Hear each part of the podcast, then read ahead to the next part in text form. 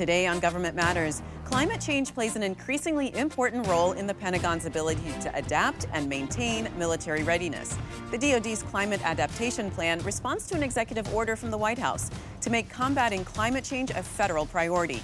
We sit down with the Deputy Assistant Secretary for Environment and Energy Resilience to get the latest on initiatives of his office. Government Matters starts right now. From Washington, D.C. and around the world, this is Government Matters with Mimi Geerges. This is Government Matters, the only show covering the latest news trends and topics that matter to the business of government. I'm Mimi Geerges. The Department of Defense's Climate Adaptation Plan will tackle the growing impacts of climate change. Those efforts are underway as military forces work to retain operational advantage under all conditions. Richard Kidd is the Deputy Assistant Secretary for Environment and Energy Resilience at the Department of Defense. Richard, welcome to the program. Good morning, Mimi. Thanks for having me. So, you've said that climate change is already negatively impacting the department's missions. How? Sure. So the department uh, has already experienced adverse effects of climate change in terms of our operational demands upon the force, as well as degradation of infrastructure and installations. In terms of the operational demands on the force, we see increasing requirements for combat forces to provide either defense support for civil authorities or to respond to humanitarian crisis generated by adverse weather. The chief of the National Guard Bureau, General Dan Hokanson, earlier this year said the National Guard no longer plans for a fire season, we have a fire year. And what that means is National Guard brigades that should be training for a wartime mission are being diverted continuously throughout the year to address uh, the, the, needs to uh, uh, combat wildfires across the country. Similarly, on our installations, we've seen significant uh, non standard weather events that have destroyed infrastructure uh, on the installation. So, a flash flood at Fort Irwin without any precedent uh, in history destroyed the ranges and the facilities there. Tyndall Air Force Base was taken out by a by a uh, hurricane. Permafrost in Alaska is melting, causing our buildings to shift and the roadways to crack and have to be rebuilt. So we're already seeing that on the installation side as well. So you submitted a climate adaptation plan uh, for DoD in response to an executive order from the White House. Just quickly before you tell us what's in that plan, uh, explain the difference between adaptation and mitigation. Mimi, thanks. That's a great question, and there's often times that there's some confusion as to the terms. So, adaptation is managing the unavoidable. All right, we know we're going to have more floods. We know we're going to have more drought. We know we're going to have more wildfires. So, how do we prepare for that in advance? Mitigation, on the other hand, is trying to avoid the unmanageable, reducing our greenhouse gas emissions and trying to avoid the most adverse effects of climate change. The science is pretty clear, the models work. We know that the world is going to get worse because of the heat that's already heat trapping gases that are already in the atmosphere. If we stop producing greenhouse gases today, the temperature would still continue to rise. So we have an obligation to reduce, uh, reduce our greenhouse gas emissions. So adaptation is preparing, greenhouse gas uh, mitigation is preventing. All right, so let's talk about the climate adaptation plan. What did you put in it? Sure. So we, when we developed the climate adaptation plan, we took a very expansive definition of adaptation and looked at adapting the Department of Defense as an organization to meet the challenges of climate change. And we put it in the context of the military mission that we have to perform to defend the country. So at the, at the, the end state of the plan is that we, the Department of Defense, are able to operate under all future conditions, so that we can perform our mission regardless of how, uh, uh, regardless of the impacts of climate change. We broke the plan down into five lines of effort. Uh, the first is climate informed decision making. So, this is about ensuring that our leaders have the tools, the data, the models that they need to make a, a, an informed decision, whether it's what we buy, how we operate an installation, or sort of op- design operations.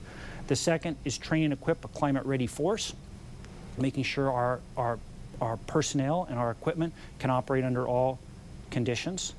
The third is climate uh, resilient infrastructure, including both uh, man made and natural infrastructure. That's the traditional definition of uh, adaptation, is making sure uh, our buildings and our roads and our power grids are able to withstand adverse weather effects or climate change effects, heat effects. Uh, so we've included that, but we've also expanded it. And number four is um, using our purchasing power in terms of ensuring that we have goods and services that meet the needs of the department, as well as ensuring our suppliers are doing their bit to address and mitigate uh, greenhouse gas emissions. And then fifth is we've got to do this in collaboration with other federal agencies, local communities, and partners. All right, so we'll, we'll drill down on a couple of those, Great. but I want to ask you about military installation resilience because there's so many bases and installations that are close to the coasts. Um, how are you going to manage the possibility of climate catastrophes affecting those bases? Do you move them, or what do you do about that? Yeah, so, Mimi, you've asked a very difficult question that we haven't actually haven't gotten to in the in the adaptation plan, and there's a, a, political sort of dimension to this. So as you look at an installation, you've got its mission, its core mission that it has to perform, a training mission, a war de- a deployment mission, a maintenance mission, whatever the case may be. Uh, we have a defense climate assessment tool that models the effects of climate change on that installation over time under different scenarios across eight sort of factors. And we take a look at that and we say, all right, this is what we expect the effects will be on that installation. And then we've got some choices, okay? Do you, do you invest in the in installation and make it more resilient, all right? Maybe you, maybe you um, change the mission of the installation. In other words, it might be too costly or too difficult to do this mission here. Maybe we should do that mission someplace else. And then the, the third is sort of a, a phrase that adaptation experts use, which is difficult to think about because it's so unpleasant, is sort of a managed retreat. All right, and maybe you don't spend money to defend a certain installation or a certain mission, and it's better to, to either abandon or drastically change what you're doing there. All right, well, Richard, we're going to take a quick pause right here and come back and uh, continue our conversation. Great, thanks. Coming next, we continue speaking with Richard Kidd about confronting climate issues in defense. We'll be right back.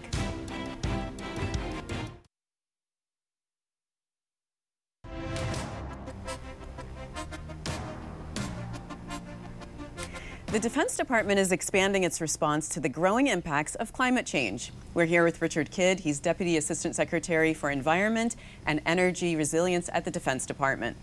So, Richard, I want to ask you about when DoD does testing, when they do training exercises, those things can really negatively impact the environment. What are you doing to limit those harmful effects? So, um, well, Mimi, you know, the, the country gives the Department of, of Defense three terrific resources money, the welfare of its young men and women, and this terrific natural endowment of land and air and water. And uh, and the department recognizes that we have an obligation to use or to conserve or protect all of those attributes, you know, wisely. And so we actually have a really good record of balancing the um, demands that we place on our ecosystems with our training requirements. So there's a number of examples throughout the department where we have been able to do restorative activities on our lands to protect endangered species or um, different types of, uh, of uh, flora and fauna. Uh, just last week, I was at Eglin Air Force Base, which is actually the largest forested air for forest covered installation in the country, almost 490,000 acres of forest land. And I spent a day out there with our natural resource managers. And I, I should just back up a second. So, Eglin is where we test all the air launched weapons. So, lots of big bombs come out of airplanes and blow up. Okay, so there's a significant demand on this on this training area. We also have special operations forces and other trainers out there. So, but it is amazing what our team has done at, at Eglin to balance the training demands, the testing demands with with preserving that fantastic ecosystem. So, we have we have some endangered species that we are the sole protector of at Eglin and we're going to ask to remove those from the endangered species list because we've done such a good job in terms of preserving their habitat and restoring their populations. We have replanted the longleaf pine, so the forest was denuded early on, and we've now replanted the, the original forest cover.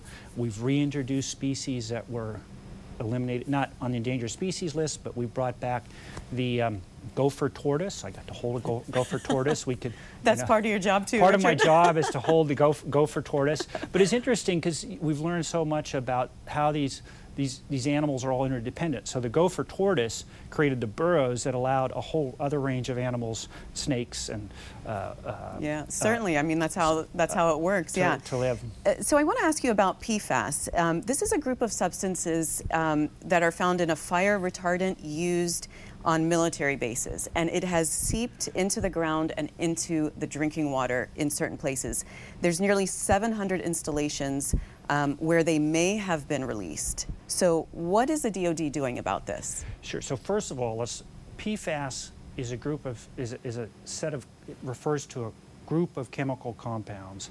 There's over 600 in commerce. That means out there, and they're found in all sorts of items. All right, and they are they are used so widely because they are so durable. They add durability to our Gore-Tex, to our cooking appliances to medical devices that we might implant into our bodies. So, but nobody wants to drink them. So, well, no one wants to drink them, but they do have properties that um, are beneficial to consumers, to healthcare industry, to the airline industry. They make up the gaskets that, that provide the fuel to our engines. So PFAS writ large is a vital part of, uh, uh of, of, commerce. For the Department of Defense, they are you they have been used in what's called a trip a triple F firefighting retardant foam, and the property that makes them so desirable is they form a very strong bond over the fire, and and prevent oxygen from getting to the fire and they rapidly put out fires. So that's been the, the advantage of this chemical for the military, for civilian airports, for large urban fire departments. So AFFF, again, is widely used. The Department of Defense, though, we have generally pretty good records, and we know where we have had AFFF in the past. So what we're doing is we're following the law. The CERCLA uh, Act dictates how you address uh, uh, chemical releases. So we've taken the 700 installations that we have at 699. We're moving our way through the CERCLA process in a deliberative manner, investigating whether or not there were, in fact, the chemicals there, whether or not they were used or could have been released, or whether they were contained. And as we work through that, then we also, where we are the known source, we start to take action to address it. So that's in terms of groundwater. The other distinction is drinking water. So in some, we are the purveyor of drinking water on uh, our installations. And where we are the purveyor of drinking water, we immediately address PFAS in the drinking water, bringing it down below the current EPA health advisory levels. And all those are underway currently? So the drinking water is done. So to our knowledge, there's no drinking water anywhere in America that is that where the Department of Defense is the known source. Now, that may change as we continue the investigation. The groundwater cleanup is ongoing, and it's a lengthy process. I mean, there's a you know there's an appetite for immediate response, but from what we know from other chemicals, whether it's been Department of Defense or private industry, this takes it's a problem that takes years to define, and then decades to clean up, which is unfortunate. But that's the reality of, of the physics and the engineering. And I would just like to say that the department has the largest R&D effort right now in the country focused on how do you detect these chemicals and how do you clean them up. So we have about $150 million uh, that we've invested or will invest by the end of this year and more coming on new technology. So we, the Department of Defense, would like to change the equation if to the extent that we can. All right. Well, Richard, we're going to take another pause here and we'll continue our conversation. Great. Thank you. Coming next, we wrap up our conversation with Richard Kidd about tackling challenges from climate change at the Pentagon. We'll be right back.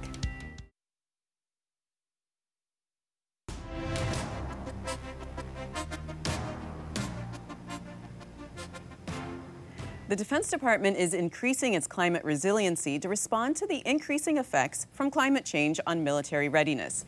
We're here with Richard Kidd, Deputy Assistant Secretary for Environment and Energy Resilience at the Defense Department. Richard, I want to ask you about what the DoD's plans are for addressing environmental justice. So this is, you know, low income or minority communities being more adversely affected by um, contaminants in the environment. Right. So, so Mimi, that's a that's a, a very good question. So this administration has rightly so put increased emphasis on those communities that, ha- as you said, have borne a disproportionate amount of the uh, effects of of industrialization and of our economy, whether it's a coal town, uh, you know, a, a, small town in Appal- Appalachia downrange from a, a coal plant, or uh, or an urban area where that's been uh, next to uh, you know next to chemical plants and, and, others. So all the federal agencies have been called together by the White House. We sit together in an interagency forum to address uh, the topic of environmental justice for the Department of Defense. So primarily our, our communities that we look at are either the military community on our installation or the local community that is right next to uh, on the borders of the installation. Um, our funding resources uh, principally go to the military community, but we have in, we're getting increased resources to address resilience and community adaptation requirements for those communities around us. And when we go to, to spend those monies, we will make sure that they have an environmental justice component. Additionally, the Department of Defense, whenever we do a, a large infrastructure project, we have to follow the NEPA uh, Act, where we, we consult with local communities. So we're we already have a, we already had an EJ component in NEPA. We're just going to double down on that and make sure that we're really addressing and considering all the uh, potential impacts on uh, communities whenever we do an infrastructure project. And Richard, what are you doing as far as working with industry, with academia, to really bring in innovations and new technologies to tackle these really difficult problems? So we have a number of programs where we cooperate with, with industry and others to bring in new technologies to address energy issues and environmental issues. So we have the ESTCP and the SERDP program, which are basically technology programs that will, will take a technology, we'll demonstrate it, and if it works, then we'll prototype it, and then it'll hopefully go into, into general uh, um, uptake. And there's been a range of technologies. One uh, of, that we talk about is a ground source heat pump. So it came from DOE, went to us, we deployed it on installation, and now it's a common technology that you could you know, buy uh, as part of your home improvement effort. So, so that's what we do there. I mentioned uh, early, in an earlier segment, I mentioned the work that we're doing to, to find and clean up PFAS, you know, in situ where we can. So we have those programs. We also have a similar type of program for more operational technologies. So how can we deploy technologies that dramatically reduce our fuel consumption in the battlefield, adding capability and reducing greenhouse gases? You know, I wonder about um, what your biggest challenges are. Like, what would you say that is, just kind of across the board for your position? Candidly, right now, we don't have a budget. I would really like Congress to give us a budget. All right? And what are you able to do in the meantime? I mean, so, so we have all of these initiatives around climate change, uh, many of which are on hold uh, pending a, a formal budget. So I would just, you know, repeat past secretaries of defense that have said the one thing that Congress can do to help the Department of Defense is give us predictable, regular funding. Let's talk about China because um, you know you've said that China has a plan um, and they're weaponizing their climate change initiatives. Uh, expand on that. What do you mean? Sure. So, in the context where I made that statement, I was talking about how China was basically providing uh, developing nations around the world with, with renewable energy generation sources that was combined with a diplomatic messaging that says we, China, are the solution to climate change, even though they are, in fact, the largest greenhouse gas emitter on the planet right now. So they have combined all the instruments of national power, subsidized production of renewable energy generation assets, giving those away or or, or and sometimes financing them to others with this, with this message that they are the solution. Uh, we should be concerned about China in regards to the fact that they are the number one producer of solar panels, the number one producer of wind turbines, number one producer of batteries, and rapidly becoming the number one producer of energy management and energy control systems. So, what, what should the Department of Defense do in response to that? So, we should do a, so as a country, we need to compete, right? We need to compete. Basically, the country that gets to the clean energy future first wins, full stop. And when America wants to, no country can do a better job at competing than us. So we have the intellect, we have the venture capital, we have the, the initiative if we choose to take it. For the Department of Defense, what we have to do is uh, uh on climate adap- in the climate adaptation plan, I mentioned line of effort four, leverage uh, uh, supply. Um, uh, leverage our purchasing power, and part of that is looking at the supply chain. We have traditionally talked about supply chain integrity for weapon systems we need to ensure supply chain integrity for civilian uh, equipment, and we need to ensure supply chain integrity for those technologies that are will get us to that clean energy future. Small modular reactors, uh, advanced power management systems, large-scale batteries. So as we're looking to make our climate, our, our supply chain more resilient against the effects of climate change, that gives us visibility as to where the commodities are produced, and ideally ensure that that production comes back to America or to a trusted ally. Well, Richard, thank you so much for being on the program. We appreciate this. Great. My pleasure. Thank you. Don't forget, if you miss an episode of Government Matters, it's at govmatters.tv. And find us on social media. Subscribe to us on YouTube, follow us on Facebook, or on Twitter at GovMattersTV, and connect with us on LinkedIn at Government Matters Media. Send us your comments about the program.